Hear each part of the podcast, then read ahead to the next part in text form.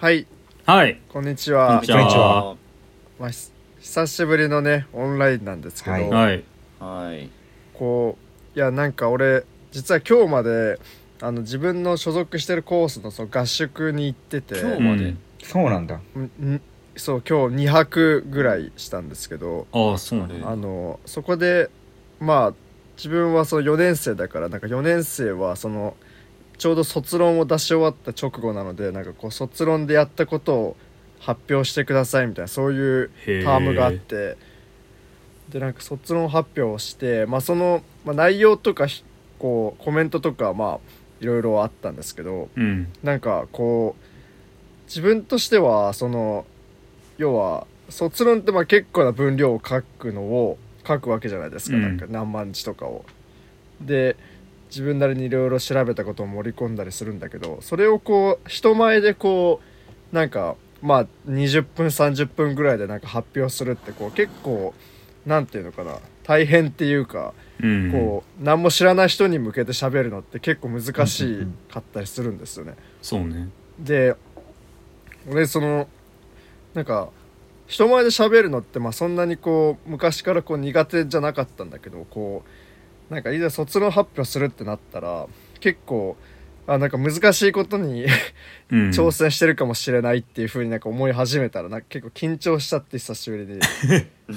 で、うん。なんかその結果その卒論発表中なんかあのなんなんていうんですかねあの こう絶望範囲になってるっていうかえあのなんか。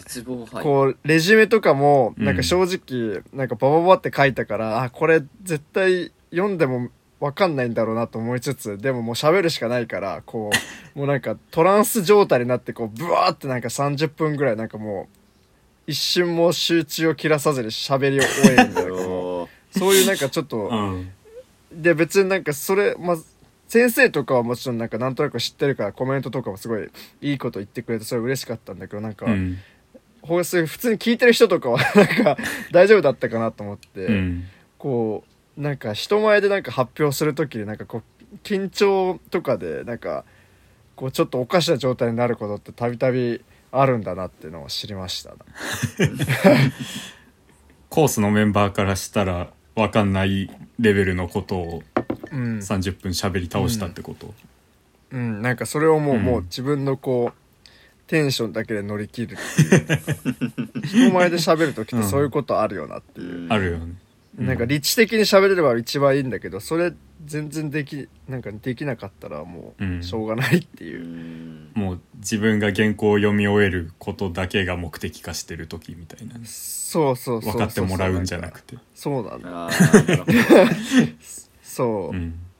卒論なんか絶対そうなる。あそうなんだよーいやまあででも緊張してでも喋れたのはすなんかいいことじゃない？緊張してなんかこうああ喋れなくなっちゃう人とかもいるからさ、まあ確かに。そうだね。うん。止まそうだね。それはうん。そうそありがとう。俺も今日卒論出したよ。あそうなんだ。おう。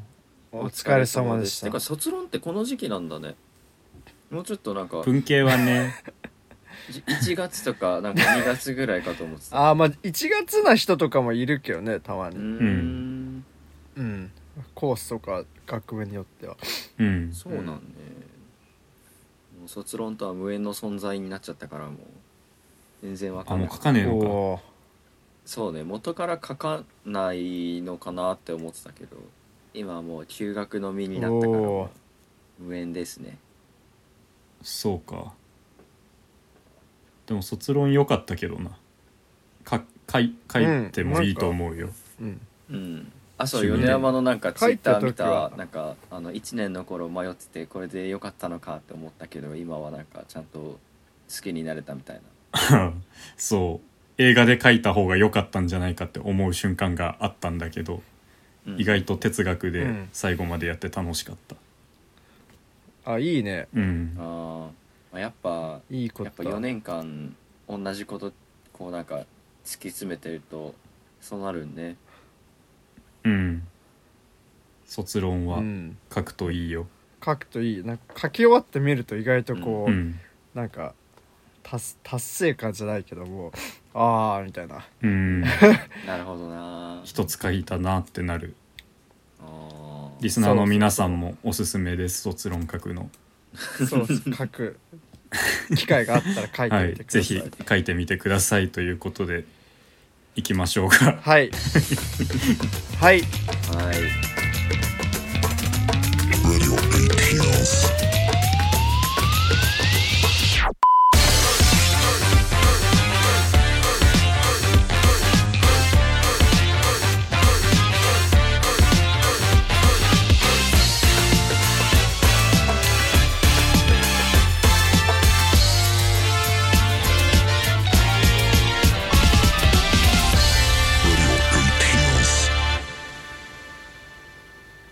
改めましてこんにちは。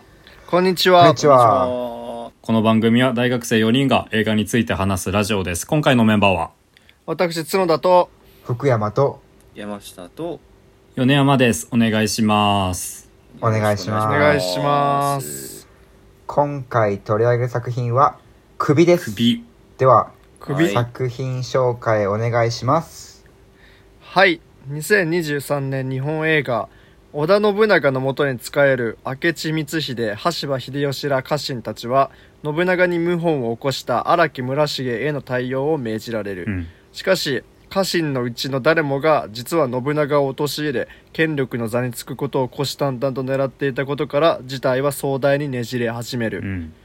戦国史に名を残す本能寺の変という事件をモチーフにバイオレンスと笑いが詰まった時代劇映画監督は「ソナチネ」「花火」「アウトレイジ」シリーズなどの北野武で出演はビートたけし加瀬亮西島秀俊、うん。遠藤健一大森奈緒中村獅童木村雄一浅野忠信らはい。豪華俳優陣ですね。はい。ありがとうございます。いやー。ありがとうございます、はい。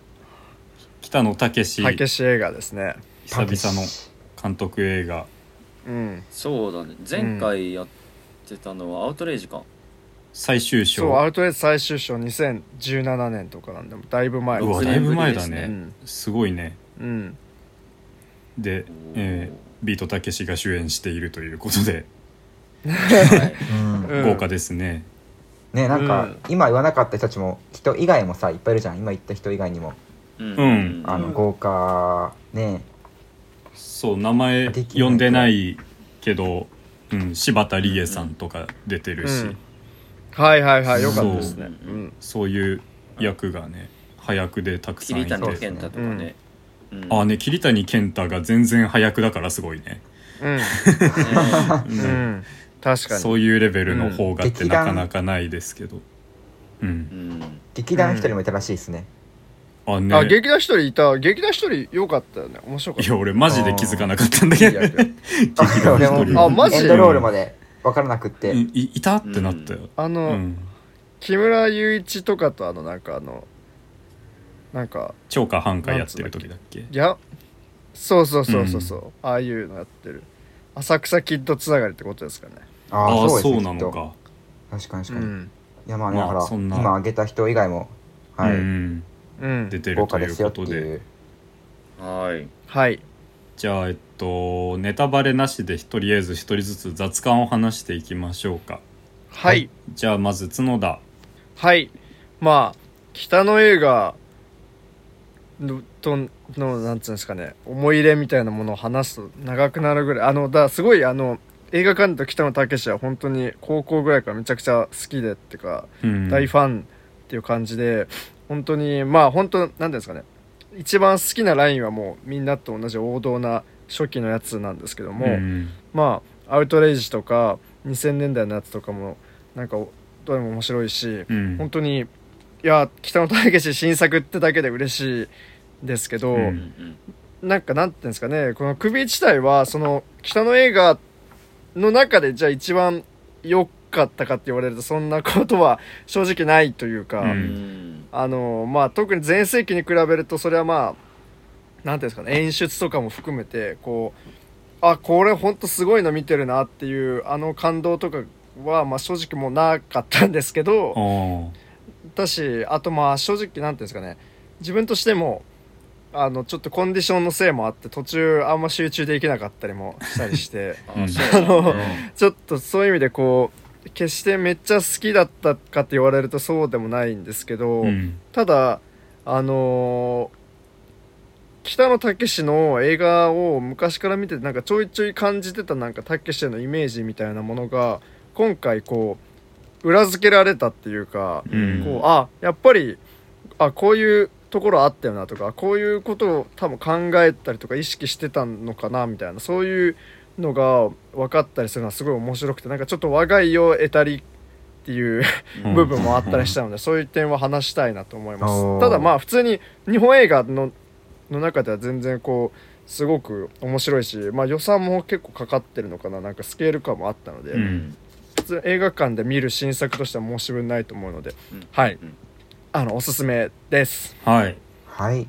じゃあ福山。はいはい。これは、えっとまあ、北野武に対するなんか思い入れというと正直ソナチネと花火しか見たことなくって。うん。うん。で花火は本当に昔見てその時は全然ハマらなかったんですよね。なのでもう一回見たらどうなんだろうとか思ったりするんですけど、だけど、うん。うん。ソナチネを多分3年くらい前に見てなんか本当にうん。衝撃を受けたっていうかすげえな、この人みたいな。俺はあのなんていうか、お笑いの方のたけしをしか知らなかったから、うん。なんかん。こんなことしてたんだみたいな思っててね。ずっとうん。はいはいはいはい。うん。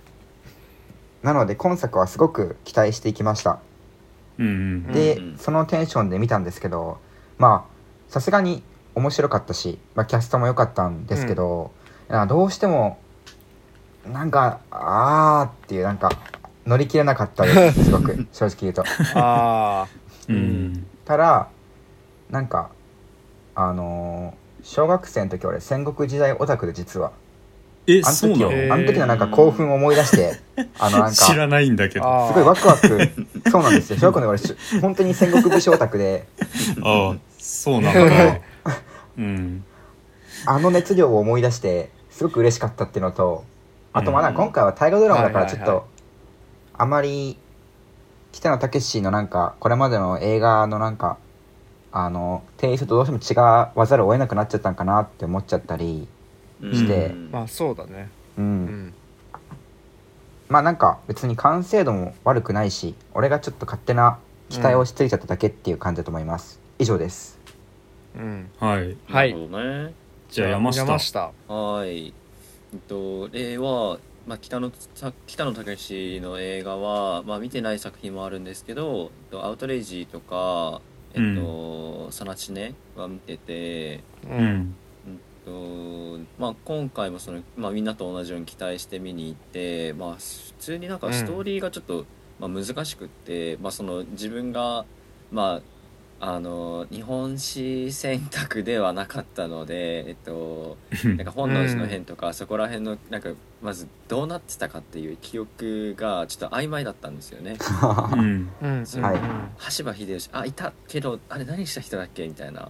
うん。そう、うん。なんで、うん。まあなんかその人名がちょっとあやふやでまあまああのなんだろうなあの前提知識がちょっとあんまりない状態で見てたのでなんかストーリーがちょっとあんまねなんか難しくって理解できないところもなんかいろいろあって そう、うん。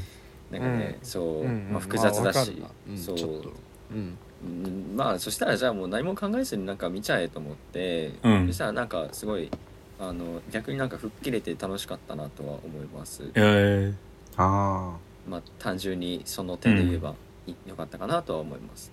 うん、でも、うん。まあやっぱりはい。みんなが言ってる通りこうなんかあのちょっと期待外れっていうか期待しすぎちゃったなっていうところもあったのでーうん。って感じですね。まあでも普通に楽しかったなとは思いました。うん。うん。うん。以上です。じゃあ米山。あはい、うん。はい。そうですね。俺はたけし映画は本当に俺そなちねしか見たことがなくって。であうん。そう。全然他を見れてないんですけどでもそなちねだけすごい大好きです そういう感じで見に行ったんですけどあのこれ映画の出来のことを言うんじゃないんですけど最悪でしたね、なんかそのすとても好きにはなれない映画だというのが自分の直感ではあってそうなんかなんだろうな。映画自体が失敗してるとは思わないです、むしろなんかたけしがやりたいことをやってるんだろうなっていうのはすごいわかるというかまあ演出意図とかもわかるし、なんかそういう意味では、まあ、全然外してない映画なんだろうなっていうのはすごいわかる。んでまあそういう演出とか撮り方とかを見る上では申し分ないある程度はっていうふうに思うんですけど、そもそものなんていうんですか世界観と価値観がやっぱやばいじゃないですか戦国時代で。でなんかそれをなんていうんですかねあのー時代劇いろいろあるけど特にこの「首」っていう映画はそれをすごい俯瞰してみるというか、あの時代やばすぎたよなっていう、その視点から描いてるんですよね。だからなんかまあ単純に言うとすごいバカがたくさん出てくる話で、で救いのない話なんですよね。だからそういう意味でなんか俺そういうお話が割と苦手だなっていうふうに思うことはあって演出がうまくてもなんか見てられないなっていうふうな、まあだからそういう単純な世界観とかへの嫌悪感で好きになれないなっていうのはあるんですけどまあでもそれは置いておくとしてまあ話したいことはめちゃくちゃ見てる時あったというか、あなんかこういう風に撮るんだとか、こういうお話にしてるんだなみたいな部分で面白さっていうのはすごく感じましたね、うん。だからまあなんかすごいうまい映画だなと思いながら面白いは面白いんだけど同時に全然好きじゃなくてなんか俺って映画に何求めてるんだろうってなんかふと考えちゃったりしましてね。はいはいはいはい。はいみんながそれを何を求めてるのかなとかも気になっちゃったりする感じです、そんなところかな、うん。はい。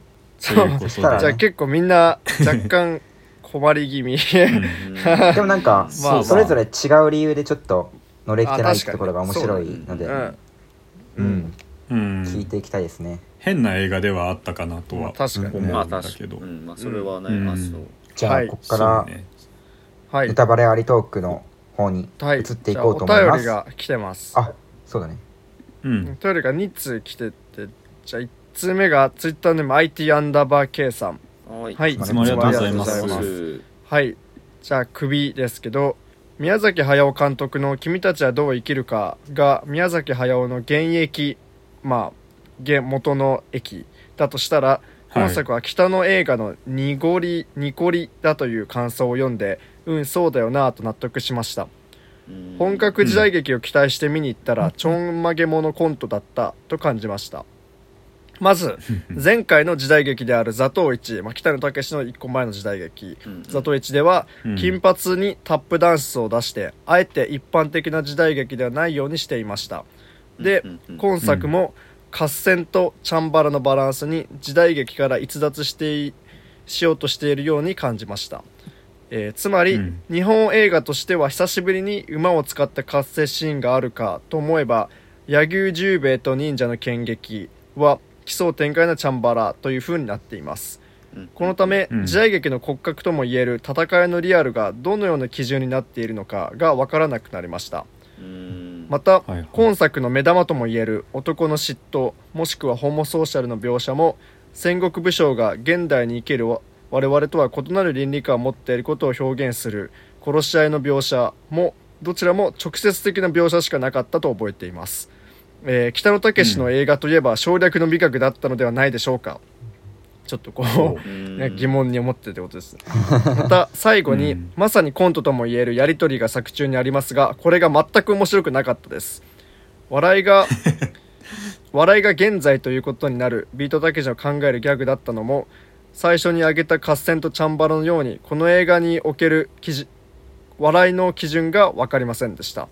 うんうん。このように本格的時代劇にしたくなくちょんまけものコントをついつい入れてしまうことに北野武は照れているんではと感じました。うん。さて時代劇映画とは何でしょうか？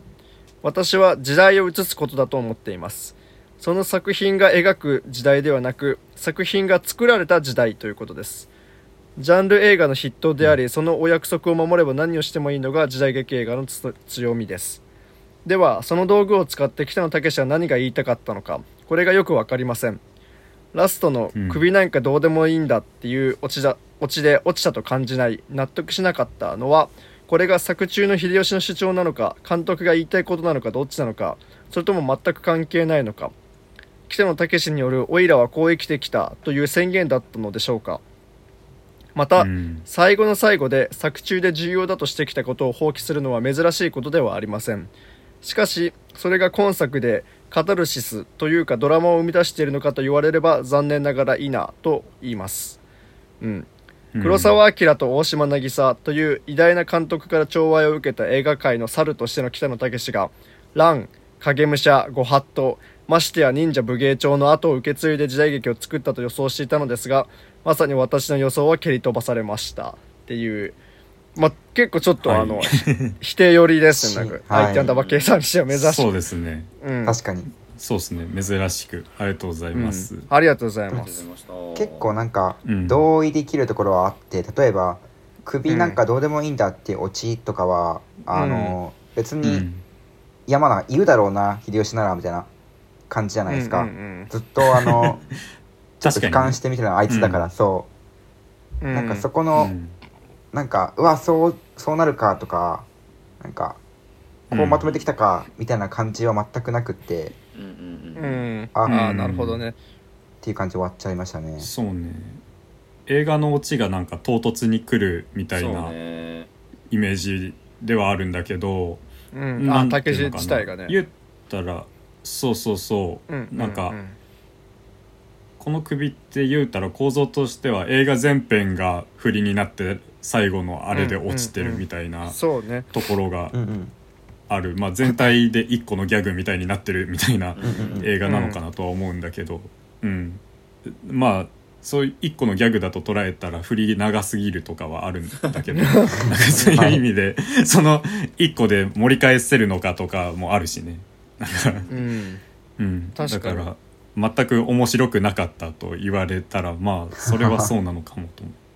なんかでもそのたけしがなんか照れてるんじゃないかみたいなの言ってるのは結構指摘として面白いなと思いつつうん。なんかまあ後で話したいんですけど結うん。構たけしってずっと照れてる映画監督だとは個人的に思っててなんかそういうところえーでなんか今回もまあその本格的な時代劇とかまあ言っちゃえばそういううん。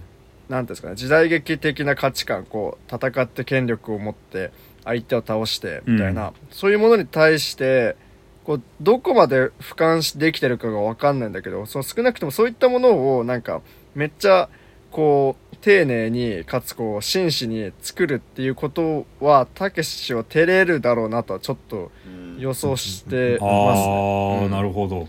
うんうんうん うん。さあ後で話したいと思います。うんうん題材がそもそもたけしが照れざるを得ない題材というそうなんですよ。うんうんうん。はい。なるほどね、面白い。後で話していきましょう、そこら辺も。はい。IT アンダーバーケースありがとうございました。ありがとうございます。ありがとうございました。はい、面白かったです。はい。あと、もう面一つ。白いです。はい、はい。はい。じゃあもう一つ俺読みます。はい。あ。お願いします。じゃあラジオネームけなさん。ケナさん、あ、なんか、いあの、私は最悪とかの時にお便りいただきちょくちょく送ってくださるイメはい。ーありジがあります。がとうございはい。ます。ありがとうございますあ。りがとうございますはいいつも楽しく聞いてますありがとうございます。えー前回のゴジラ回はゴジラに思い入れのある人ない人両方の話が聞けて面白かったですイエ私はドラマパートは受け入れられなかったのですがゴジラパートはウサギのような表情のゴジラが可愛かったです。おお。ウサギのようと思ってます、ね、かわいいゴジラ。ね、あの、フォルムがかっこいいみたいな、本田さんは言ってた。ケナさんは可愛いと感じたってことです。可愛いとなるほどね。いい。うんはい人それぞれですからね、はい。ううんん。さて、はいえー今回のテーマ「首」ですが、えー想像以上にふざけていた点が良かったです、うん大河ドラマのように志や義を前面に出しているものにはあまり興味を持てないのでうん教科書に載っているような人物も実際はこんな感じで天下取りたいと騒いでただけなんじゃないかと思うと歴史ってこんなもんだよなと必要以上に価値を持たせない描写が良かったです。うん。いつの時代もくだらないことやって時代を築いてきたんだなと。うん。そしてちゃんとグロくて汚いのがリアリティを感じました。確かに確か変にに虐げられる女性を登場させないのも清いし、うん。やばい加瀬亮が見れる楽しさもありました、ううん。うんんかっこよさが全くない歴史ものはあまり見たことがないのでそこが好きです、うん。年間ベストの回も楽しみにしてますあということで。ありがとうございます。ありがとうござい。はい。ありがとうございます。はい。年間ベスト。送ってくぜださいね。ひ送って。くださいね。はい。はい、うん、宣伝もそこそこに。え ふざけて。そうですね。ん。ー、なんかうん。すごいふざけてるそうだのはよね。そう,、うん。そうなんかかっこよく全然かっこよくない時代劇なんだよね、そうそうそうそう。そうそういう意味では、うん。マジで俺は見たことなかったというか、うんうん見たことないもん見たなっていう感覚はめっちゃうん残った。うん。うん。ケナさんもあんまこういうかっこよくない歴史ものは見たことないみたいに言ってましたね。うん。うん。ううん。んそうですね。なんか、俺はだから、本当に、小学校の時は戦国武将中だったので、うん。割と大河ドラマ見たり、はい、ああそういうことか。はいはとか、あとなんだ？なんかちょっと特番でちょっとあるんですよね、戦国武将のなんか、いうんなんかやっあてるよドラマみたいなのがあって、うん。結構見てたんですけど、はいはい。やっぱどうしても、あの、義を重んじるとか、はいなんか、うん。自己犠牲だとか、そういう美しさとかうん。が描かれるんですけど、ううんん。今回はそれがないしなんか信長もなんか別になんていうの？めっちゃオーラがすごいやつじゃなくてさ本当にただの暴君みたいな感じじゃないですか、最高としてうね、うん。ん。貸せるよね。うん。そういうところはねいや良かったですね、面白かったですね。うん。ね。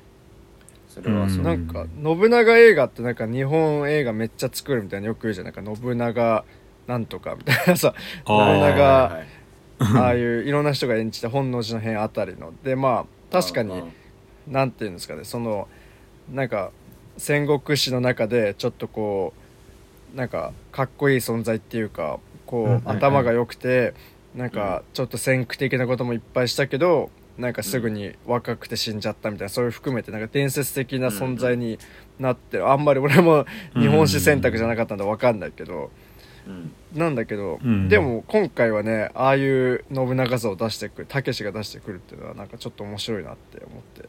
うん。うん。ん。そうだね。んなんか信長ってゲームの主人公になってるのもしてるからね。それくらいアイコニックな存在なのに、ね。ゲームとか漫画とかうん。アニメとかでもうん。そうそう。うんめちゃくちゃなんか作られてるキャラクターでみんななんかかっこいいとかうんうん感じだけどうんヒロイックに描かれがちなイメージはあるけど、ね。今回はかっこよくなかった。そもそも。うん。うんうんはいはいはい。そう。面白かったですね。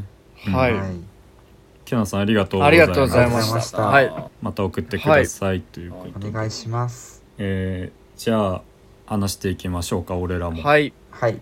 ここからねネタバレに入っていくのでまだ見てない方は、ぜひ年内に見てはい。この放送を聞いてください。うん。はい。お願いします。どうでしょじゃあはーい。なんか俺さあのー思い出したのが、うん。ううん。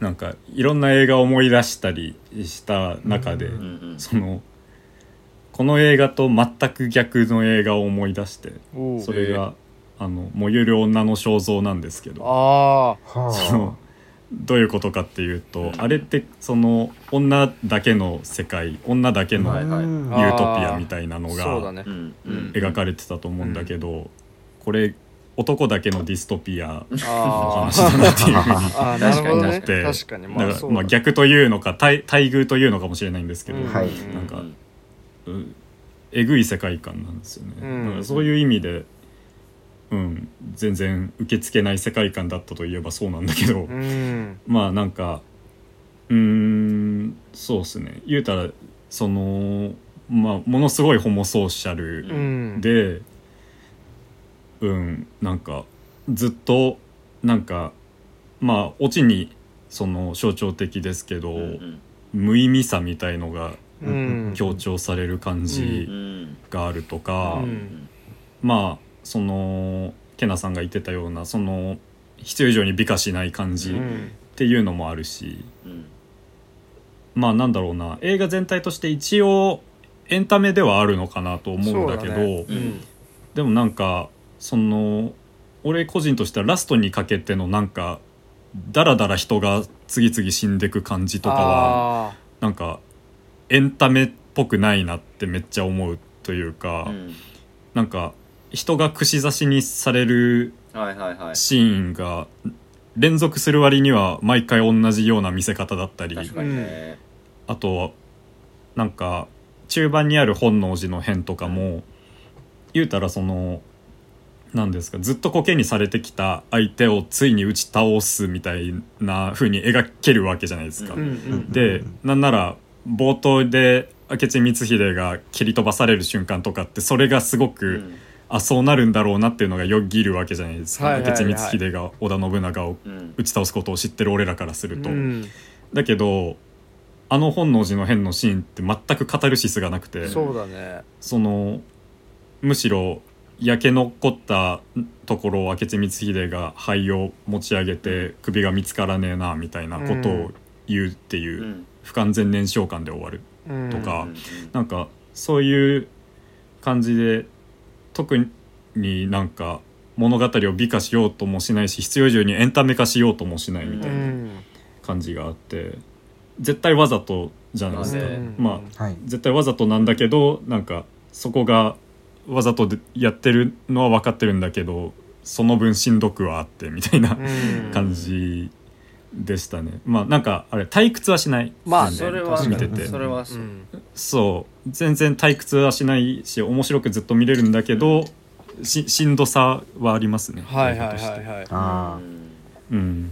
なんかやっぱ北野武だけあってさううん。んまあ役者がすごいのしのと北野武が出てるだけでなんかうん。まあ持つのはあるんですけどうん。個々のシーンとかちょっとした展開とか、なん。か結構面白いなって思うんですよ。けどなんかうん。全体通して見るとバランス感だとかなんかうん。あとは飛び抜けた今回飛び抜けてすごい俺がああーすごいって思ったこととかがうん。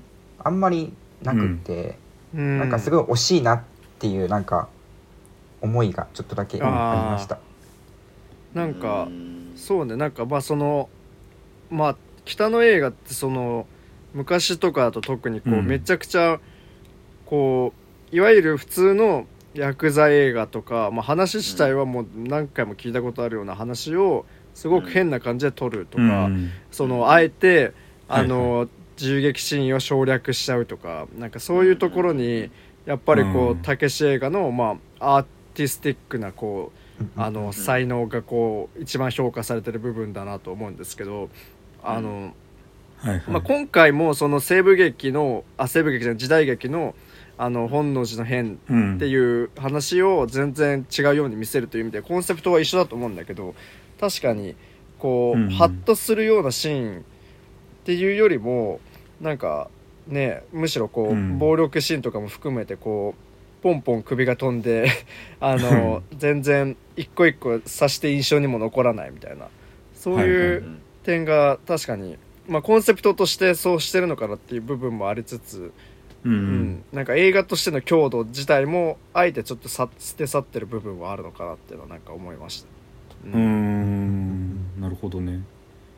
そう。だからなんか、全体的にそのみんなが結構真面目な顔してバカな戦いを繰り広げる映画なのかなっていうふうに思うんだけど、なんかその中で、その秀吉軍がずっとヘラヘラした感じでいるのが印象的で そのうん。なんかうんそう。うんなんかあの秀吉の3人いがいるシーンとかは特にコントっぽさが際立つアドリブっぽい感じねとかもあるし、うん演技の、うん。うん。そうそうんうだからなんかあの瞬間が結構見てて救いに感じるというかうん。その世界観を俯瞰してる人間がいることにちょっとうん。なんか安心するというかツッコミ役がいるような。うんうんうん。まあうん秀吉もバカではあるんですけどその言ったらその秀吉のんキャラクター的特性としては百姓から成り上がった武将っていうのがあるわけで、でそのなんか途中俺は武士じゃなくて百姓なんだよみたいな,、うん。な風に言って武士的な価値観を遠ざけるみたいな瞬間があったりして、うん。なんかうん。だから武士の世界観に最後までのめり込まないでいるじゃないですか秀吉が。うん。確かに。そうそうそう、はいはいはい。だからその霊障的な構えみたいなうん。ものもすごいなんかあれはなんか映画の中で浮いてるんだけどそれの浮き方が面白いなっていうふうに思いました、でもなんかこの映画自体この映画の視点自体も若干秀吉と重な,、うん。重なあっててでもそうだね。うん。なんかその、バカらしいとこちょっと首をあまりにも重んじたり、忠誠心とか、うん。あまりにもあからさまな建前とか、長い移動とか影武者とか、うんうん。なんかそういうのをなんだろう暗に秀吉の視点を持ってるようなこの映画で重重なってるのがうん。面白かったですね、そう。しかもうん。そうね結局なんか秀吉自体もまあ最終的に天下を取るけどそれもあの劇中で出てくる家康にこう、まあ、敗れて最終的には秀吉自体もこう破滅してでむしろそこからこう完全に家康がこう戦国時代の中では一番の勝者として歴史では多分あると思っててと徳川家自体が。だからそう考えると、うんあの秀吉自体もっていうあのなんかあの一番こうちょっと冷静な感じでいる徳川家康の存在がちょっと不気味にも見えたりっていうか、なんかああいつすらも脅かす存在として家康がいるしっていうのはちょっと面白かった。うんうんうんやっぱその信長秀吉家康が持つなんかキャラクター性が強くってさ、そうだね。なんかううん。んホトトギスのやつとかあるじゃないですかあー3人のキャラクターを表す、はいはいはいはい。やっぱそういうなんかしっかりしたキャラクターがすでに確立されてるから、うん。うんすごく見やすかったしう、うんん、家康の存在感は良かったですねすごく、うん。そうだね。そうなんかたけし映画ってそのアウトレイジとかは特にだけどそのなんかリーダーが全然かっこよくないっていうのは結構あるかもなってなんかなんとなく思ってその確かにな。んかこうアウトレイジなんだろうな。うん。こう組長とかがむしろちょっとこうなんか弱かったりとかその推しに弱かったり、うん。あるいはめっちゃこう人をあの抑圧しようとするんだけど、その結果なんかめっちゃ嫌われてるとかなんかそういううん。なんかこう リーダー像がそれぞれ違って全員ちょっと滑稽に見えるみたいなこうそれによってまあうん。なんか組織そのものがなんかあんまりなんかかっこいいものに見えなくなるっていうのがなんかあって、はいそこはそういう意味でちょっとなんかよくねこれもじ時代劇の皮をかぶったヤクザ映画とか言ってる人もよくいるけどまあそういう感じはちょっとしますよね。組うんこっち派について陥れようとするけどそのリーダーのせんうん。魂胆そのものがなんか若干間抜けに見えるみたいな、うん。確かに。うん。うんうんうん俺なんかそんな感じなのかなと思っては見に行ったんだよね、うんうんあのうん。あ北野武といえば、あのえっとアウトレイジとか、まあ、そういうなんかヤクザ映画の印象がなんか強くって。うん。うん。そう。であの冒頭とかなんかあのなんかえっ、と信長がいるその会議でなんか、うんあの武将たちがこう並んでるシーンとかなんかあれ？これアウトレイジっぽいなって思って。はいはいはいはいはい、そうだからそこからなんかあアウトレイジみたいなのをこう時代劇にしたのかなと思ってそういう感じで見てたから、うん。ちょっとそういうところは拍子拍子抜けでしたね。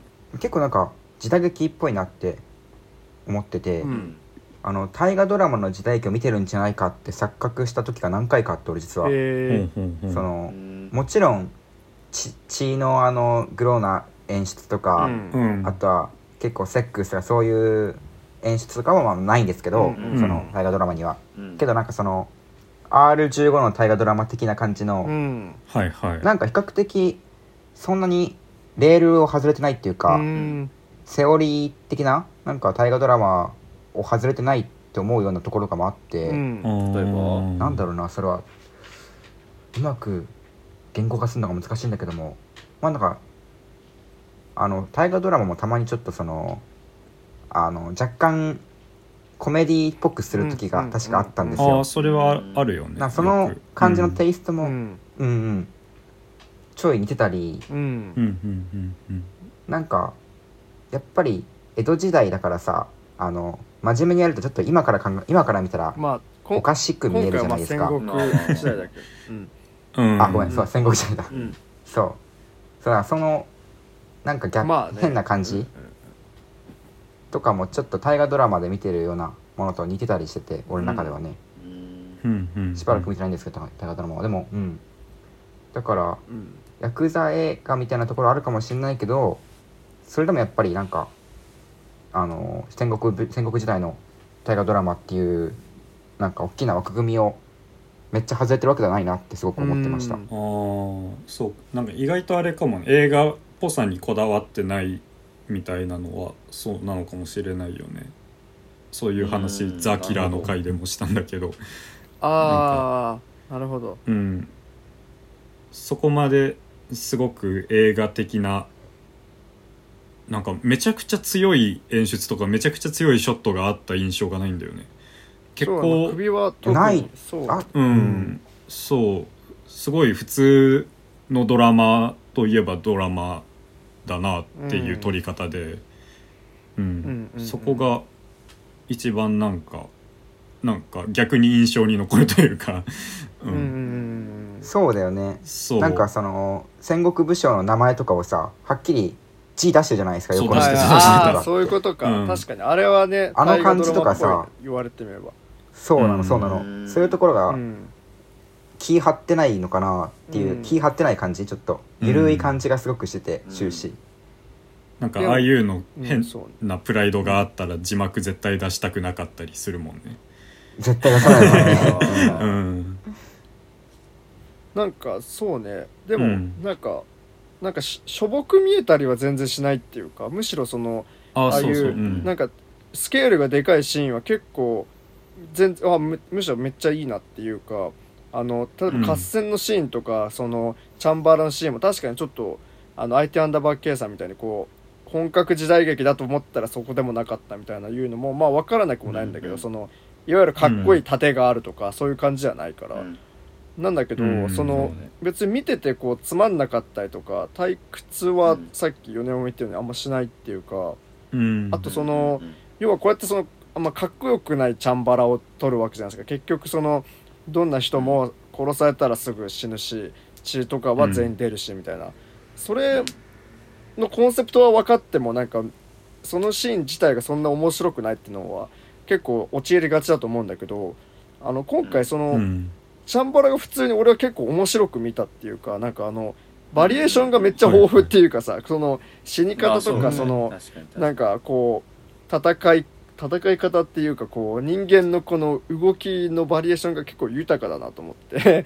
あのなんか首首飛ぶにしてもとかその傷つくにしてもなんかい意外とそのあこいつは結構なんかしぶとく生きるんだとか あのうんあそうだね、こういう攻撃されるんだとかあのここでこいつがう裏切るとかなんかここでこいつも合戦に身を投じるのかみたいなのが結構面白く見てて、うん。うんなんか、アウトレイジシリーズってそのいざ本当に拳銃でこう撃ち合うようになると意外とその描写がその拳銃描写がそんなにこうリアルじゃなかったりしてちょっとなんかそこだけ絵空ごと見えちゃって興ざめするみたいなよく指摘されてたらしいんだけど、その拳銃を排してその刀とかまあい弓とかそういうのだけでやった結果、うん。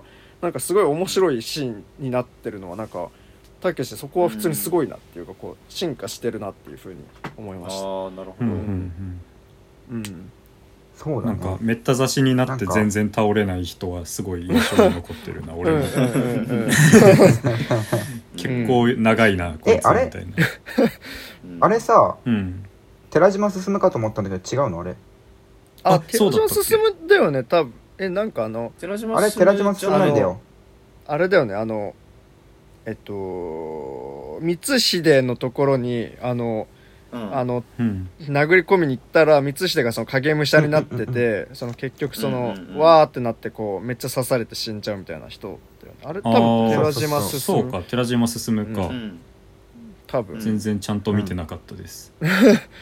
でも なんかの割にはうん、あんま見えないんですよ顔が。ああ確かに。まあそうね。それはそうなのか。うんなんか髪長かったし、あの俺は突撃するからなみたいな言ってたから、うん。寺島進なのかなそうね。そうね。だあれもちょっと不倫になってるね。だからその最初寺島進むとから辺でその俺たちでそのなんか戦いに行くぜ、うんうんうん。あいつ秀あのー光秀を打ちに行くって言うけどいざ行ったらこう あの全然うまくいかないっていう。そうそうあそう。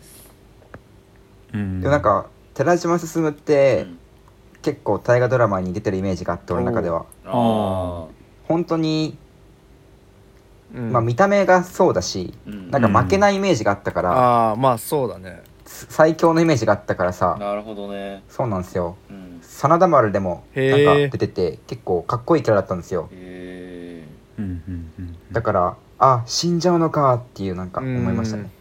なんーかこうたたけし映画に出てる寺島進ってなんかこうなんだろうかっこいいけどちょっとチンピラ感がうんうんうんなんかうん。そう。だよね。なんか外れないっていうかね。うん。だからそれはなんか今回ちょっと合ってた気がした。確かに。っていうか、うんうん。そうね。やっぱたけし映画久しぶりに寺島進むだっていうすげえあの なった。なんか本当初期の映画に出ててしばらくそのずっと出てなくてアウトレイジとかも出てなくてあそうそうなんだそうそうそうだからそうそうそうそう。だからそれまではもう必ずむしろ必ず出てたのがしばらく全く出なくなってあの、うん。あの今回だ寺島す振り向いたら寺島進がいるってサーヘイだっけ？がいる時だけやっぱちょっとこううん。ちゃんとかっこよく映すじゃん、でうん。まあなんとなく寺島進出るとは知ってたけどなんかいん。いざ、あここで出るんだってなった瞬間なんかねすごい感動してあそこだけ。あの全然俺あのなんかあの「スター・ウォーズ」とかのさであの あのハンソロが久しぶりに出てくるシーンぐらいなんか結構グッときたなんか、ああ生きてるうちにもう一回寺島進の北の映画見れたっていう。ああなんかすげえ良かった。ね。あそこは感動しました。あうん。ーあまあ確かに。なんかまあ今までのアウトレイジとかにも出てた俳優とかもさあの、うん。なんか出てたしなんか今まで、あのたけし映画に出てた人がこう呼びあさ呼び集められたのかなってちょっ確かに。それはあるかうん。うん。西島秀俊とかなんか何に出てたっけって感じだけど。西島秀俊多分ああれかドールズに出てますねなんか。あのあなんか2000年ぐらい前の出てるって聞いたことあるな。映画に出てますうん。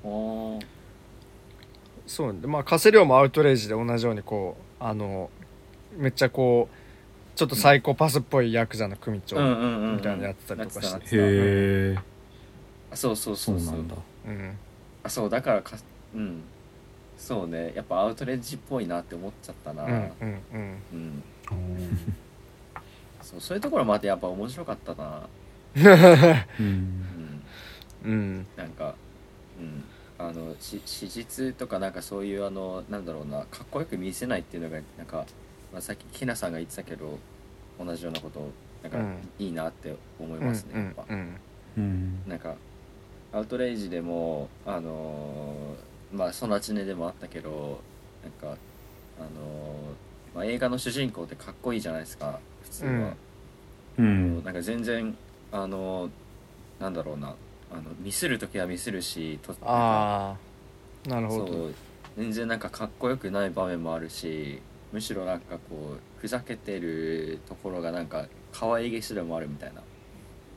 ううんん。なんかそういうのがあってそこはなんか今回の映画もなんか共通してたしむしろなんかそういう面が強かったから、うん、楽しかったなやっぱ、なんかさそうのん、美化しない感じみたいなので俺が思い出すのはさあの、うん。ゴッドファーザーの後でグッドフェローズを出したスコセッシの話なんだけどなるほどね。なんかはいはいあれも特にグッドフェローズってその下っ端マフィアの下っ端がうんなんか細々した仕事をしてるうちに殺されそうになるみたいな話で、うん全然仁義とか関係ないうん。その、ここすい戦いの話じゃないですか、うん。だけどめっちゃ面白いみたいな、うん。そういう評価のされ方だったかなっていうふうに思うんだけどなんか俺うはん。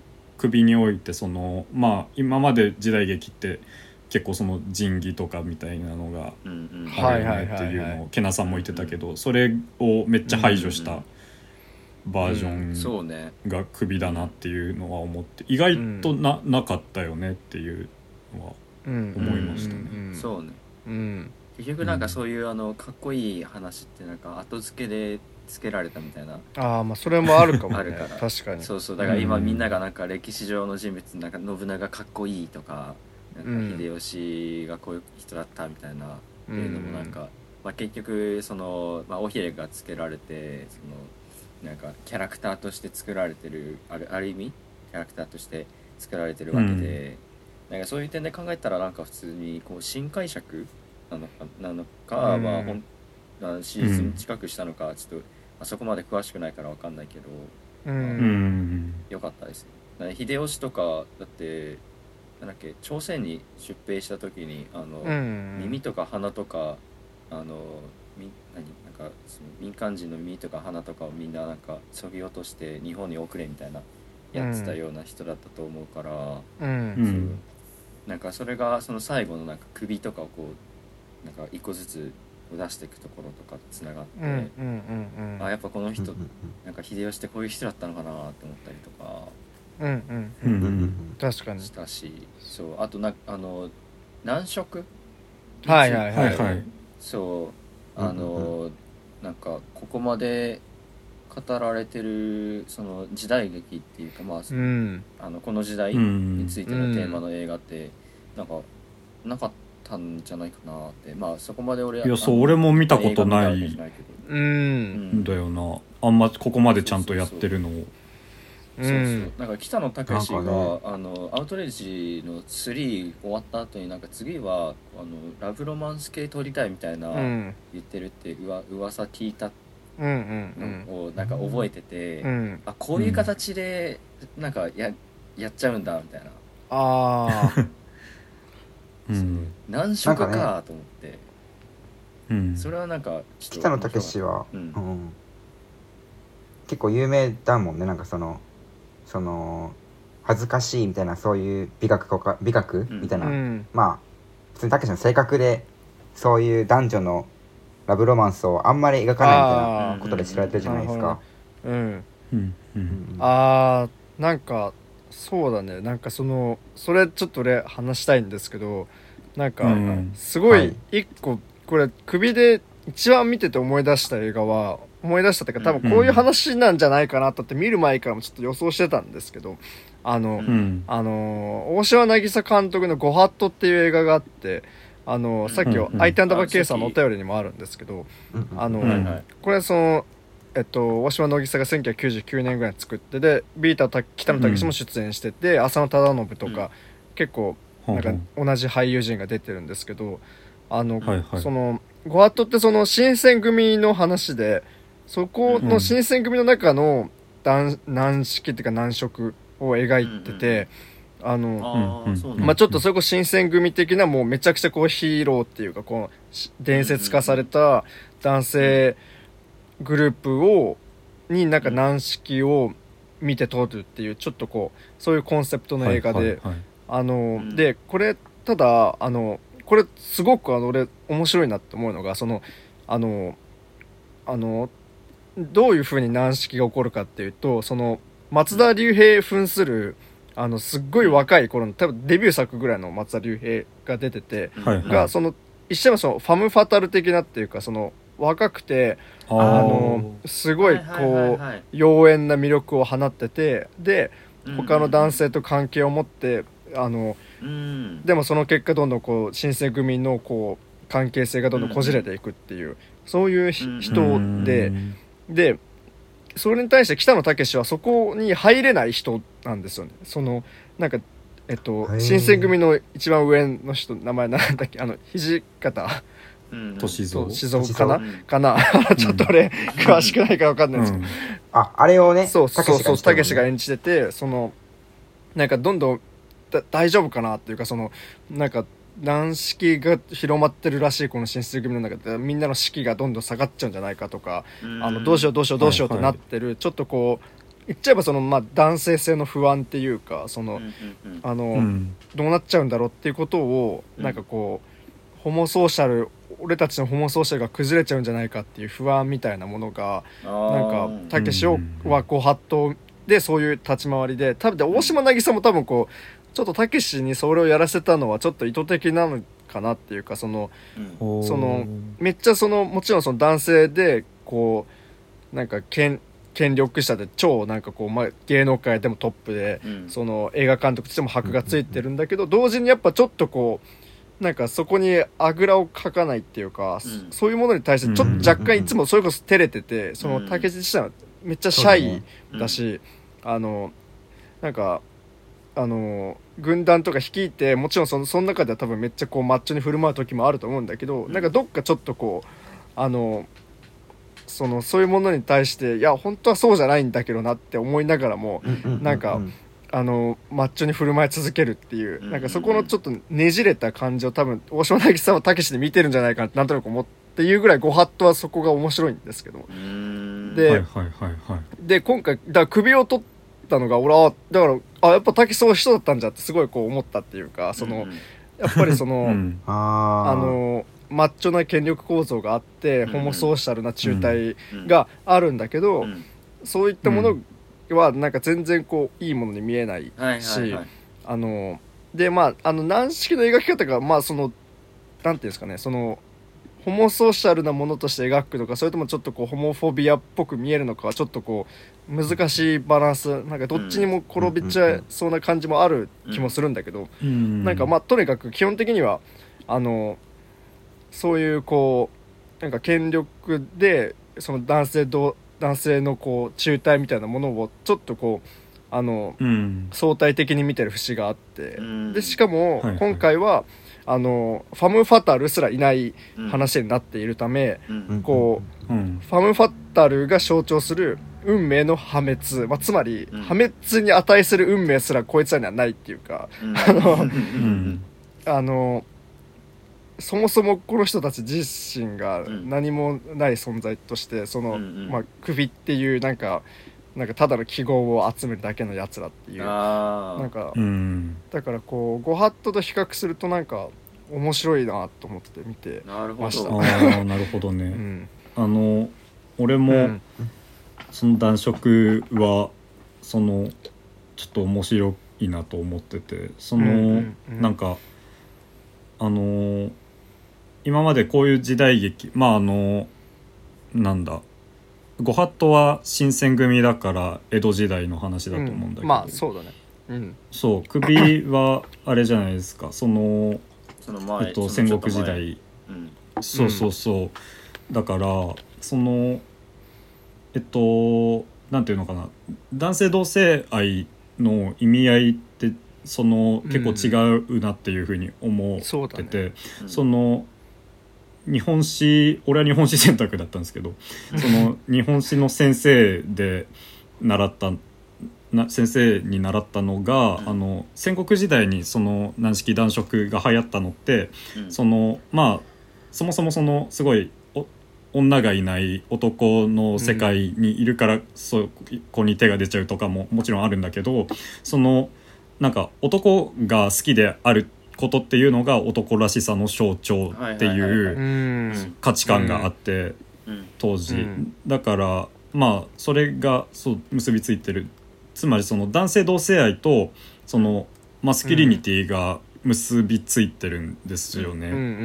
でそれは俺割と首に対しては感じたというかそのね。明智光秀とはいかうん。織田信長はその男性同性愛あとそなんですか村重を入れてその三角関係で男性同性愛の、うん。うん。その三角関係が描かれるわけなんだけどその中でその明智光秀と織田信長は結構まあ言うたらその武士的価値観世界観をすごい内面化してる人なんですよね、うん映画の中で。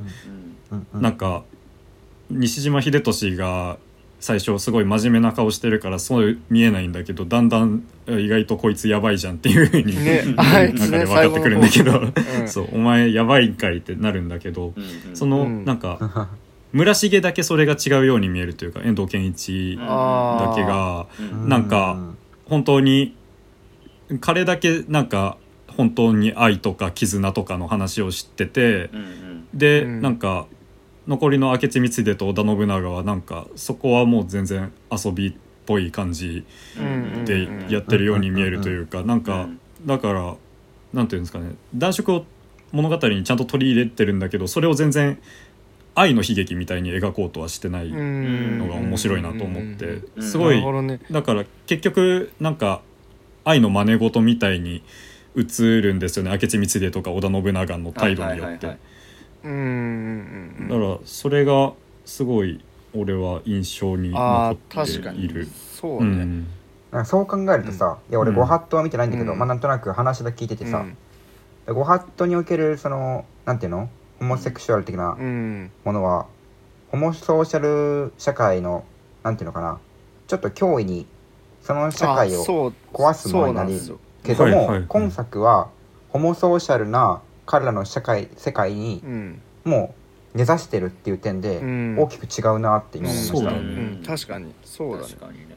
しかもそうだ。よしかも信長のあれとかはまさにそのやっぱりその男性性の孤児としてむしろその、ホモむしろっていうかそのホモソーシャルをホモセクシャルをうんやるっていう、なんかあれってやっ見せぱつけるシーンとかがね。そうそうそう。なんかさ、うん。あのこれ本当感覚的な話なんですけど俺その、うん。男子校世界には結構俺すごい既視感があるっていうかその ああいうこううん。なんかその言っちゃえばその男性性を誇示するために、うん。あえてその、うん。俺はホモセクシュアルなこともできるんだぜみたいなことをやる感じっていうかうん。ああれあなるほど。なんかたんなんかねああいう表彰をそのなんかまあその首にしろ、あるいは他の映画とかたまに見たりするとなんかね結構そう感覚的に理解できるとかあこういうことするやついるよなって思うんだよね。なんかその なんかそのいわゆるそのホ,、うん。ホモソーシャルの中でホモセクシュアルってものはそのむしろ排斥されるさあの存在ってよく言われるじゃないですか、うん。そのその、うん。いわゆるその一般的なホモソーシャルの説明って。うん。でうん。そことはまた違うその逆説的なこともちょっと起こるっていうかその、俺ここまでできるうんんだよマッチョだからねっていう、うんなんかそういう風になんか見える節はちょっとあって、うん。そっちも意外とあるよねっていう。そうそうそう。確かなんならだって芸人の世界でも昔とか、まあ、今わかんないけど結構うん。なんていうのエピソードトークとかでさ、うん。うん。なんかこいつがこいつにこんなことしてよわーみたいな感じの、うんうん。なんかイメージつくじゃないですかうんううん。ん昔のなんか YouTube とかに残ってるそのラジオ放送とか、テレビのエピソードトークとか聞くと、うんうん。たまにそういうのを聞いたことがあるので、うん。確かに確かにってそうだよね思いましたね。そうだまさにそのホモセクシャル的な愛の悲劇ってよりはそのホモセクシャルも含めてこう、もてあそぶやつらとまあそのそううんじゃないその広重広重なんだっけ？村重。がいるとか、うんうん。そうっていうなんかそうそういう話だよね。言われてみれば。確かにそうかと思って。ううん。んそう。だからまあ史実でこんな色恋沙汰があったかは分かんないけどさ、うん。なんかそれを絡めて解釈するのはめっちゃ面白いなって思ったね、うん。そのうん。語り方としてすごいうまいなとは思うし、うん。うん。うん。うん。結構それ考えるとなんだろうね。その織田信長から森蘭丸ってわかりますか、あのはい。美少年の。使えてた、うん。あの人に、そうとセックスするやつとかはさなんだろう、うん。若干なんていうかなそういうセクハラ的な風にも映うんうんるうん。ああじゃない、うん映るじゃないですか。なんか結構そこら辺は印象残りました。なんか権権威者である人がうんうん。なんかその下の人にそういうことするっていうのはなんか、うん。うん。昔のなんかその一瞬思ったのがギリシャあギリシャ哲学者と違うとかもさプラトンとかもあの、ううん。んはっきり共演とかで言ってるじゃないですか、うんそういうことを、なんかそのでも性質は違うのか分かんないんですけどあの人たちはなんかその精神心をなんか愛してるからどうのこうのみたいななん。かなんか言ってて。うん。確かなんか肉体じゃなくてなんか精神を愛してるからどうのこうのみたいな。言って同性愛をなんかすごく肯定してた気がするんですけど。ーううんん確か。なんまあ少なくともあれだようんななんかセクハラをしていたみたいなのは本には残らないから共演とかには。うん、だからまあ別に戦国時代の方もないんですけどそのうん。なんかああれだよね。その最初のさ織田信長が剣にまんじゅう刺して村重に食わせるのとかも言うたらすごいセクハラ的じゃない？はいはいはいはいはいはい。表彰としてそういうのは、うん。ああなるほどね。なんか、うん。まあ俺ギリシャ哲学と全然詳しくないけどそのうん。やっぱりあれってそのやっぱそのししなんかさその少年自分のそのおお抱えのっていうかさ囲ってる少年がいてみたいな。そやっぱそのステータス的な部分はどうしてもあるわけじゃん多分その、うんうんなんかこうあの一人前の人間でそう清いやつならそのやっぱその少年を愛するうんだはずだみたいな。うんうんうんあ、うん。そうだね。それをなんか、うん。しょそうね。それをなんか肯定したね。なんか、うんうんうんうん。そう。だなんか、うん。そういう意味ではそのなんかそのステータスとしてああいうこう美少年とかを囲って、なんかこう自分でもてあそぶ、うん。なんか信長にもしかしたらちょっと似てるっていうかその共通してるのかなとか思ってうんうんもしなくもないからうん。なるほどね、うん。そう。だなんかたけしがんどういう発想でこういう描写を入れたのかちょっと分かんないんだけど、うん。なんかその、うん。いわゆる例えばこうこれをなんかめっちゃその新鋭の監督がやって、ん。そのまあ、現代思想潮流とかもじゃあ踏まえた上でじゃあ時代劇を再解釈するとかまあ分かるんだけどうん。たけしがこういう意外とそういうなんかそのなんかそのホモソーシャルホモセクシャルみたいなものの強度に耐えうるそのそういう批評に耐えうる強度の描写を入れるってうん。なんか、やっぱ面白いなって思うんだよね。なんかすごい。そうあんまりないのか、今までは。いやなんか今までも、うん。なんかやっぱりそのソナチネとかもさその、うん。いやなんかそのうん。ヤクザ成り上がりなんかもう疲れたよ俺みたいななんかさ、そのそうなんかそういいうものそうそうそうそういうのってなんか興味ねえんだよな。でその自殺に走るみたいなさ、そのやっぱりめっちゃその、まあ、さっきも言ったけどそのたけし軍団っていうなんかさすごいその、ん。もうなんかそのホモソーシャル的なものを煮詰めてうん。その先で悠々自適に暮らすことも全然できるのにそうじゃないものをななんかなんか取りつかれて脅迫観念的に繰り返す作家あがー。そのその最新形としてなんかこう時代劇でなんかそのこういう風にやってるっていうのがなんかなやっぱたけしなんかお面白いなってやっぱ自分は思うんでなんかそのうん昔のなんかそれこそたけし普通のプロの映画監督でなんかたけしよりもなんか全然あうん。ちょっともう今見るとちょっとなみたいな人も全然いる中でなんかうんうん。こういうちょっと変化球投げてくるおもろさはなんかあるなってすごい感じました。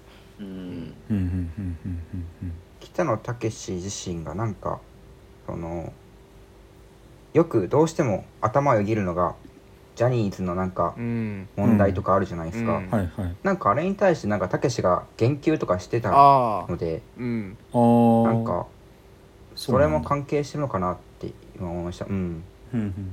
なんかいわゆるさその男色ってそのうん。なんか手動っていう言い方をしたりする「衆の道」って書いて手動ってうん。いうことがあると思うんだけど、手動っていう言い方をする時はあれらしいね。そのなんか立場が上の人が立場が下の人に対してなんかそういう行為をするみたいなうん。意味合いを持つ時に手動みたいな風に言うらしくってなんか俺それをその準備でウィキペディアとかで調べてた時にうん。すごいそのジャニーズの話とか思い出して。っていうかっていうかなんか予測候補でなんなら出てきたりするとかうん。なんかもあったりして、うん。そうそうそう。あ言われてるんだなって思いましたね。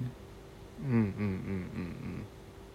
んうん。ジャニーズではどんなことを言ってたんですか？なんだっけな。でも今パッとしてた感じ、うん、えー、ちょっとわかんない。なんかいろんな切り抜きがあるから ちょっと。うん。なんか言えないなちょっとあんまり。うん。わかんない。俺が見てるのが一部だけかもしれないので、うん。まあ言えないんですけど。でもなんかなそのまあたけしはも昔からそういうのそのあんのは知ってましたよみたいな感じからあ話に入って。あまあなんか彼なりのなんかね。そういう業界そういう業界と業界と結びついてるそういう性加害問題についてなんか知ってましたよとかうん。ことを言っててまあなんかいろいろ言ってるんですけど、うん。まあ、詳しくは多分いろいろ調べたら出るかなと思うんですけど、うんううんん。まあ絶対撮っててなんだろうかな。あのーどうしても思っての？脳裏には絶対あっただろうなってうんはいはいはい。思います、こういうのを書いててね原作から。そうそうそうそう、そうなんだよね。なんかこの物語のなんかえ、まあ、物語というか映画の構造としてさ、うなんかうん。一番最初にすごく映画最初のカットというか最初のシーンからうん。印象に残る強烈に印象に残るのが織田信長でうん。その、うん。なんか織田信長がやっぱ一番そのやばい世界観というかやばい価値観をはいはい体現した人間じゃないですか。で、うん。なんかそれを体現していることによってうん。天下統一してる感すらあるというか なんか、もう疲れてるみんなも引いてるんだけどでもうん。なんかいつか見返してやろうと思ってるそいつらも結局はそこを目指そうとしてる感じがあるというか。で、うん。それを織田信長を殺すことによって追いかけるのが明智光秀で。でやっぱ明智光秀はさっきも言ったんだけど西島秀俊が最初真面目な顔したうん。まともな人間に見えてうん。どんどんおかしくなっていくというか実はもともとおかしかったのか分かんないんだけどなんかそういう風に見えてくるじゃないですか。どんどんその価値観が内面化されていくように見えるされていたように見えるといえばそうなんだけど。うん。そう。なんかそういう構造ですよねこの映画。うん。そうねそうだね。だから、うん。最後遠藤健一を無情にも捨てるところはすごくはいはいはい印象的というか、ね。そうそうそうそうそう。ああこここで完全に切ったなっていう、うん。うなんかん。面白さがありましたね、うん。確かに。ねしかもそのくせ本能寺の変ってその織田信長を殺すのは光秀じゃないっていうか、まあ、そのあそうね。火は放ったけど光秀の人たちがそのうんうんうん。結局信長はなんかあれだよねなんかや安家だっけ？なんか。安家安家安家あうだっけ？ん安家になんか首切られてたっけ？誰だっけ安安家だよね。うん。あ安家に首切られてた、なんかその、あのなんかあ後味のなんかいいのか悪いのかよくわかんないっていうかなんかあんなそうね。確かに。大きいやつがなここんな感じで死ぬんかいみたいななんか、うん。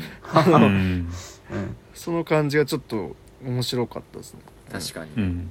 お前が殺すんかいもあるしうん。そう。うんそうそう。そう、そうだからマジであそこカタルシスないというかなんか全然織田信長が死ぬ喜びないんだよな。そう。そう。めっちゃ早いしなんか。そう。けなかったよねうん。そう。うん。まだ全然映画続くんだって思ったしねその後。確かに確かに。うんうんうんうんうん。なんか意外とさその織田信長とかはまあ明智光秀とかもだけど、い急に死ぬ中でさうん。なんか、うん。荒川よしよしが全然死なないのとかああったよね。その切腹シーン、あはいはい。水の上でさ荒川よしよしがあうん。ああああれ。切腹するシーン、うん。うん。なんか俺すごい、あ早く死ねよみたいに言ってるの印象に残るんだけど、うん。なんかソナチネとかうんもさはいはいはいはいはい。北野武って結構そのあパタパタ人死んでくなみたいなうんうん。イメージなんだけど、あ確かに。なんか荒川よしよしがしぶといっていう笑いやるんだみたいな。笑いなのかわかんないですけどなんか俺はそう見たんだけど。でも、うん。なんか今あって思ったのがさそのソナチネで言うと同じ海の上のうん。あのクレーンのシーンクレーンでさああああの、はいはいはい。あなんかあのなんかしょぼいなんか金ちょろまかしてたなんかさ、なんかうんバーの経営者かなんかがうんくり吊り下げられてそのまあ、うん拷問っていうか殺されるシーンうは、ん。めっちゃ長くさ撮るよねなんかそのそうだあいつもしぶとか知らねえから実際そうもうちょっと沈めるかみたいな。なんかさ、うん。なんか権力者はめっうんちゃ死ぬのになんかそういうなんかさまつな人の死がなんかすごい看板になるってうんなんかうん面白いねそこは。うんなんかすごい、確かに確かに、そうだね何なんだろうなそれ。なんかうん。たけし映画ってさ、うん。あのやっぱシーンが強いの多いから、うん。うんクリップになって YouTube 上がってるじゃないですか、はいはい。でこの映画なんか正直あんまないかなとか思ったけど、うん。ワンチャンそのシーンがうん。切り取られて YouTube 上がるかもしれないなってああなるほど思いました。なんか確か。に切腹シーンでもそうっす。うん。なんて言うんだろうその切り抜きとしてさうん。成立する強さってさ、なん。うんかソナチネとかめっちゃあるのはさなんかそうだね。ううん。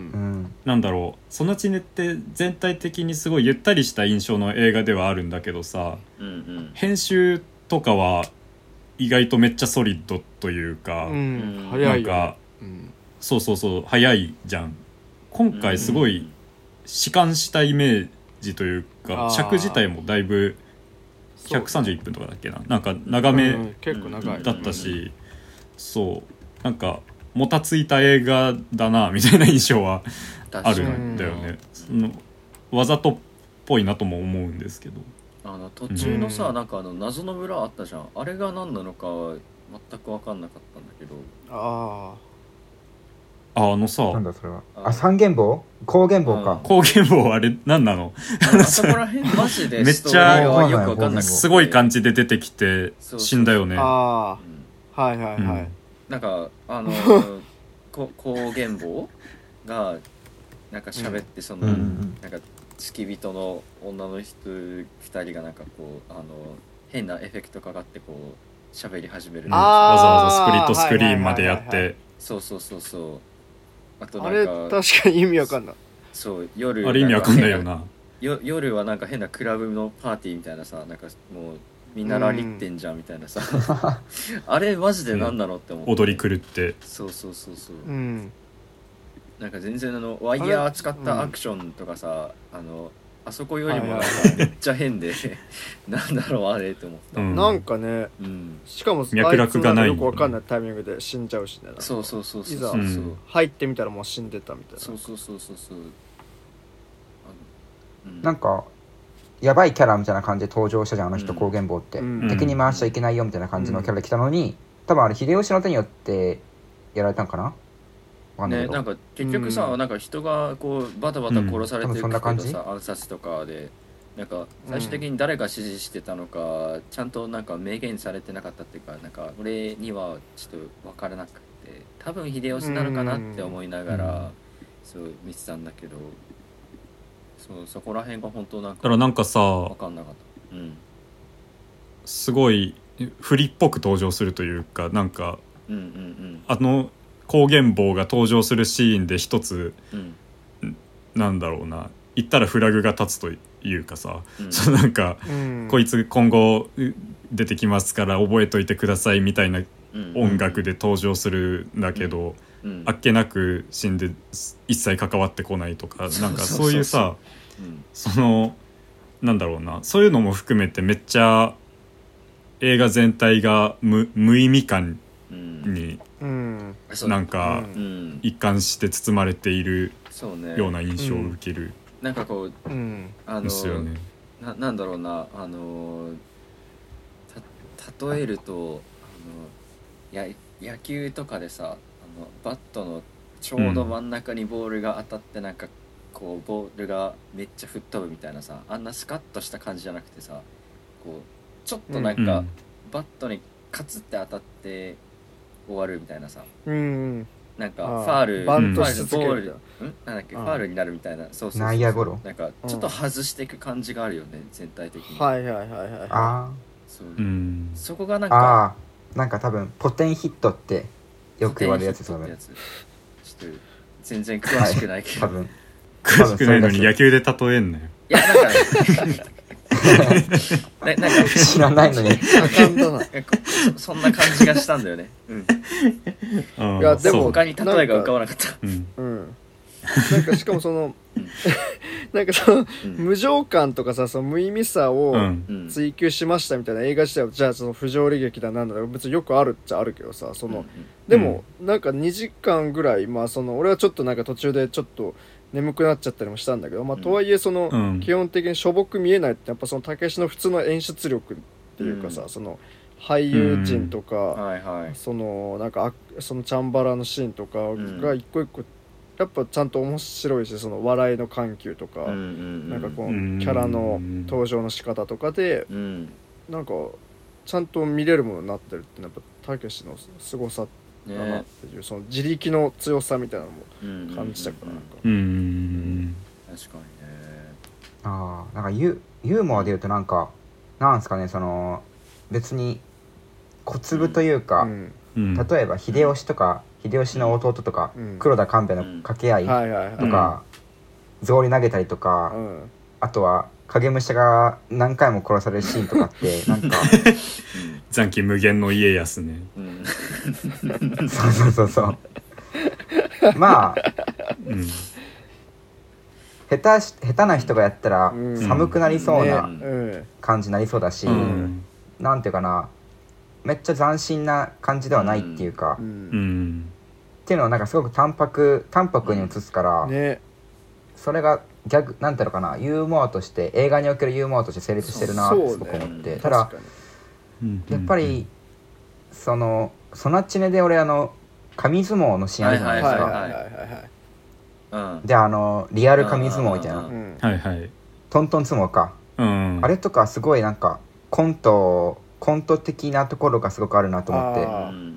なんか本はいはい。当そこに、なんだろうたけしの芸人みたいなところをすごいなって思ったんですけど、今回はそういうのはなくって、うん。そういう物足りなさがありましたあー。正直、ああなるほどね。なるほどね。うん、確かに。なんかあの、うん。なんかあの官兵衛とまああの秀吉あたりがなんかそのうん。紙あの声あなんか声に出して読むなよみたいな言って。いやじゃあ普通に読んでくださいって言ったら いや文字読めねえよみたいな言ってそれをなんかあのうん。黒田官兵衛かながなんか呆れて見てるとかさあれってその二人のそのボケツッコミメソッドでさ、めっちゃゃお笑い、典型的なテレビお笑いなんだけど、うん。でもなんか映画としてはもう恥ずかしくないっていうかさその、なんとかかよみたいなそういうなんかつわざとらしいツッコミが入ってなんかちょっと映画としては冷めるみたいなそういう感じじゃないよね。そうね 確かに確かにうんすそうなのよね。ごい自然にね。それがすごいなって本当思って、いうん。やすごいよねそれ本当に、うんボケ自体はしょぼいといえばしょぼいんだけどみたい確かに。うん。なんかそうめっちゃねベーシックな感じだけど 寒くならない感じがすごいな。って普通にあそこら辺お腹痛くなってたもうん。ん見てて。お腹痛くなそうそなんなに。そこまで。ばめちゃくちゃ刺さってるじゃん。いやあんまいないと思うけどそっちも。いやだって戦国武将とか。あ黒田官兵衛あそういえば聞いたことあるなみたいな思ってなんか見てたら、うん。あれってコントやってねみたいな。うんすごい表紙抜けだそれで受けてたんだ。受けてましたね。いろんなでもまあ面白いよねあそこは。まあ俺も結構笑ったな。なんかそうそうそう。うん。あのなんだっけ名前忘れちゃったんだけどなんか坊主そのお坊さんとなんかさあの戦争してたじゃん最初最後の方で。でなんか黒田官兵衛がなんとか一徳さんなんかじゃあお前ら死にますよみたいなその頭の人が切腹しないんだったらみたいな。ああ生草坊主みたいな言ってるあそうそう。ところにそうそうそう。そうそれでなんかあの「お前死んでくれる死ぬな」みたいな。それでなんか、うん。あの、うん。めっちゃもうあの泣いてる風に見せて全然実は泣いてないですよ官兵衛ってやってた。でもなんか うん。そうね。あれとかもしも俺がさ映画を撮れって言われてさ、うん。ああいう展開入れたら絶対なんだろう 滑るなって思うからうん。自分がやったら絶対失敗するなって思うから、うん、なんかそれはすごいなってすごく思いました、うん。うん。だから全体通してマジで本当に北野武しか撮れない時代劇になってるなとは思うそれはそううん。うん。そうだね。それはそうだね。うん。うん。決し映画としてはちゃんと成立してるんだよね。うん。うん。そうね。そうだからなんかめっちゃなうんうん。あうん。あうんいいよ。いやなんかあのアウトレイジ最終章ってなんかめっちゃ暗くて、その、うんもうたけしうん。マジでもう疲れちゃったのかなみたいななんかそういう、はいはいあのはい全然誰もなんかうん楽しそうじゃないまま、なんかもうもう画面自体も超暗くて、うん。その中でなんか人がパタパタ死んでうん。たけしも最後に死ぬっていう。うん。なんかあの結構あれはね結構異様な映画でうん。俺すごい好きなんですけど、なんかうん。ほなんかこんなになんか誰もやる気ない映画あんのかっていうぐらいなんかね うん。その やる気ないっていうかそのなんかもう疲れてる全員がなんかもうなんか顔に顔も表情も暗くてっていうのが面白かった、うん。そう。なのが今回はその割とその振り切っなんかカラッと振り切ってうるんのがなんか面白いなっていうかあまだたけしうん。いけるんじゃない？もう12本ぐらいってなんか思いました。これ見てなんか。なるほど。でねなんかもうん。うこれで終わってほしくない、うん。なんかまた出してほしいなってすごくうんうんうんうん。思いますけど、いやもう12本はマジで見たいけどうん。うんうんなんか結局さこの映画もなんかいろいろ背景があって、複雑ななんか事情があって2年間延期されちゃったんですようね。ん。なんか中断されたとか。で、ね。へーあそうだったんだ。うん。うん、なんかあのオリンピックのあの、ちょっとね角オリンピックの、そのなんか責任者的ななんか人とかなんか角川？角うん。川ああ角川春樹かな？違うか。でもこれ公開延期しちゃったり、そうだね。角川のあれだよね。配給か制作で最初角川のロゴ出たしうんうん。うん。とかそうか。あとまあなんか今回プロデューサーとかあとあのいつも音楽やった人誰だっけ？久石譲もうちょっと違ったりして。あそっか。久石譲じゃなかったあそうか。ねとかじゃないし、うん。うん。あとなんかプロデューサーとかもなんかあいつものプロあデューサーがいなかったりしたらしくって、うんうん。あそうそうそうそう。なんかねうん。いろんな背景が、うん。武志自身がその自分の事務所とさちょっと揉めてなんかあなんか俺が辞めてやるみたいな感じになってさうんなっちゃったりしてたじゃん。多分23年くらい前に。うん。だから多分うん。はい。割とそのごたごたはずっとあったと思うんだけど。うんうん。ううんん。うんうんそうね。へそういう感じで伸びてたのかな。公開遅れちゃったかなみたいな、うん。なるほどとね思いました。はい。なんかあと俺細かいうんとこ数点だけ話したいなと思ってて、はいはいはい。本当に、あのなんかありますか他に。だからどうあんまどうでもいいような話なんですけど、はいはいはい。なんかその、まあ、1個目がうん。ソロリーさん木村祐一演じる、はいはいはい。あのキャラ、うん。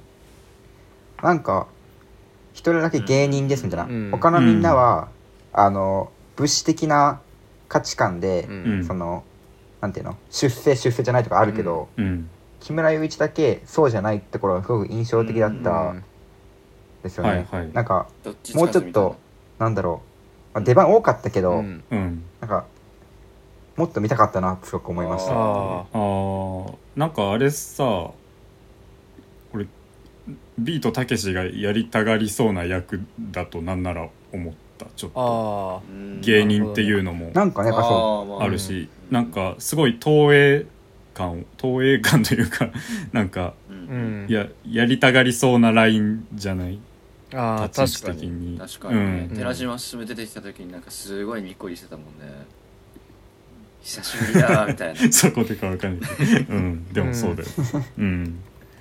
あのあの人がさその笑わせてくれたら、うん。あのうん。なんか仲間に入れてやるだっけ？なんか、はいはいはいはい、そんな感じのシーンあったじゃん、うん。あのギャグ、うん。どういうことだった？あれなんか俺よく分かんなかっいや全く分かんなかった。なんか俺。あそう？なんかたなんかどういうえエマ様のやつ。エマ様のやつ。うん。が、あの一番悪いなんかその大魔王ってことでしょ？その大魔王のところに、あのやってきたなんかあの死んだ人の方がなんか大魔王よりも悪かっめっちゃ悪いことしてでかしてたからなんかああ大魔王様の方がなんかあの、はい。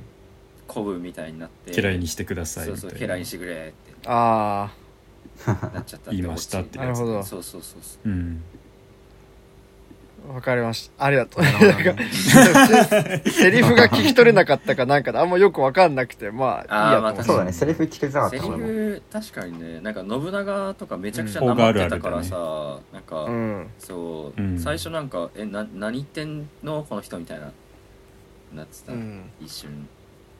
うん。うんうんうんうん。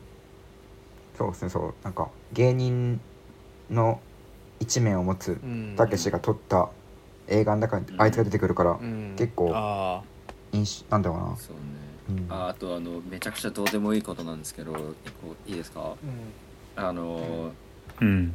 ちょうどその今言ってたシーンのさちょっと前あのソロリのうん。人がさあのなんかゲームしててイカサマしてたっていうのが分かったシーンでさああのなんかじゃあお前首出せよみたいなあのたけしが言ってたじゃん、出せよって、えうん。うん。あれめっちゃアウトレイジ1でさ下出せよっていうシーンと重なって。はいはいはいはいはい。そう。うんうんうん。いやあそこでなんか起こんのかなって一瞬期待しちゃってた。あああああそう。だからそこであ何もあ起きないんだ。いびる感じね。そうはそうそうそう。いはいはい。そう。そうそこでね何もないのかよって逆にちょっと面白かったんですようん なんかアウトレイジのその指詰めするしないとかのなんかさはいはい、はい、でなんか延々やるとかなんかあれ なんか耳っちいことで揉める感じはすごい北の映画っぽいなっていつもそうね確かにああなるほどね。うん。うんいややっぱたけし映画好きな人からしたらこの映画はなんか好きっていうかいいんじゃないですかね。わかんうないけど、ん。なんか面白みは意外と今話してるといろいろあったなみたいな思ったりまして。あのあからさまな建前と本音の出す感じって、はいはいはい。なんか日本文化でよく言われる建前と本音ってなんか意外とこういうところ来てるのかなと思あう建前会撮りましたね昔ラジオエイテンゼルスじゃない文化。建前そうそうそうそう。うん。そう。とかって意外と案外こっから来たりしてるのかなって思ったりもしてうね、ん。なるほどね。あと安家安家演じてる人がさ副島淳で俺びっくりしたんだけどさ。へえ。あの副島副淳。島淳はい。朝のニュースとかに出てるんですよ、あの。へえ。あのあでもなんか。花丸大吉がタレント俳優。勤めてた。うん。勤めてる今。あの朝の割となんかその主婦層をターゲットにしたうん。朝の番組があるんですけど、え朝一とかじゃなくて？そこでよくあごめんそう朝一だわ。あ普通に NHK の。朝近い。そうによく出てて。うん。副あでも島本当さんが『徹子の部屋』とか出てるなそういうああそうそう。なんかでもこの人がやなんか安家演じるんだっていうそのなんか安家その副島淳は確かうん。あの日本人のお母さんと、うんと、お父さんは日本人じゃない、うんうん。どこの人だったかな、うん正確には。まあアフリカ系の、うん。そう人をお父さん持つんだけど、うん。うん。まあそんな彼がなんか今回はうん。一応アフリカから来たって設定であるうん。安家を演じたりするんだって思ったりしたし、うん言語も全然スペイン語喋ってるんですけど安家はずっと、うん。けど、はいはい。あの副島淳のスペイン語は少なくとも俺が知ってるスペイン語ネイティブのスペイン語じゃないうんし、うん。エンドロールでスペイン語監修指導だったから多分あんま喋れない状態からこの映画のために練習したんだろうなって思ったりして、なん。か結構そこら辺は何だろうかな。あなんか副島淳起用するんだみたいな、っていう気になったところでしたね俺の。そんなところでしたか。はい。はい。意外と面白かったです。話したら止まらなくなるっていうか。うんいやそうだから俺さこれねあのーそれこそ年末のランキングでどこに置くのかすごく悩むわけですよこういう、まあ確かに、はいはいはい。そうだね。そうだあーこれが起きにくいな。マジでさうん。むこれずいな。となんかザ・キラーがどっちが上とか結構言えない感じある。なそう意味わかんない。その二択マジで意味ないじゃん。野球とカレーどっち好きみたいな話でしょ。上下に置けないなこの映画を。うん。だからそういうランキングつけるの難しいなってめっちゃ思って、ね。うんうん。いやまあね。うん。頑張ってつけていきましょうってとこだけど、はい。そうですね。これももちろん組み込みますね、シネマランキングには。もちろんです。もちろんですよ。今回うん。通常回は今年も最後ですか？本編というかそのいやーうわ新そう作か収録は。そうか。そうですねどうしても撮りたかったら撮るかもしれないけど。うんそうだ。まあ話題作は今めちゃくちゃ多いけどね、なんかそうなんだよ秋香りねすまきもめちゃくちゃ評判高いし、うんうんうん。あの、うん。キャスパーノエも新作あるしで、ううん。んうん。ああそうじゃないですか、でかすぎるよどっちも、やべえな、うん。ウォンカとかあるしね。うん。ありますでいやねケリー・ライカートもやるし、ううんん、リドスコもやるし そうだなやってやってるなそりゃ忘れてたけど。ケイロスコももちろんある、ナポレオンもね。うん。でなんで、まあまあ今年ありましたが年末ははい。クビでした、お一番す。ラストはクビでした。いやたけしありがとありがとうたけし。よかったです。ありがうとう。ございますたけし。そんな感じですか。じゃあじゃあエンディングに行きましょうかはい。次回扱う映画とかは今回はないです。次回がなんとうん。年末ラスト回になるのでね、はふう皆さん、えー、ぜひウィッシュとかたくさん大丈夫ですか？あウィッシュとかもね み見たりね。してくださいね皆さん。はい。はい。はい。それではエンディングですはい。この番組ではリスナーの皆さんからのお便りを募集しております。映画の感想や番組を聞いていて思ったことなど何でも構わないのでぜひ送ってきてください。メールアドレスは radio18s.film.gmail.com となっております。18s は 18s と数字で打ってください。またアットマークラジオ18という名前の番組のツイッターアカウントにはダイレクトメールや番組専用の Google アンケートフォームのリンクが用意されていますのでそちらからお便りを送っていただいても結構です。皆さんからのメールお待ちしております。ちしております。お待ちしております。お待ちしております。ハッシュタグラジオ18でツイートしていただけるとあポストしていただけると公式アカウントがリポストしますのでぜひ活用してみてください。アットマークはい。ラジオ18というインスタグラムではサムネイルも公開しております。はい。ということでおります。次回ははい。皆さんお待ちかね。年末ランキング会です。いやーもう。い。いやめちゃくちゃ楽しみだけどもうあーもう決まっちゃうし取っちゃうのかっていう、なんかこう もうああーっていうのはありますね。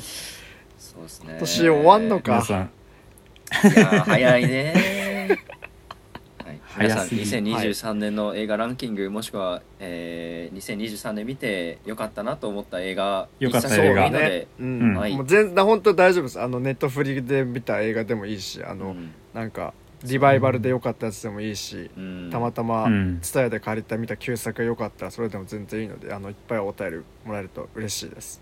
はい、はい、お待ちしております、お待ちしております。お待ちしております。お待ちしております、はい。タイトルとあとまあよければその、うん。映画が好きな理由、教えてください、うんうんうんはい。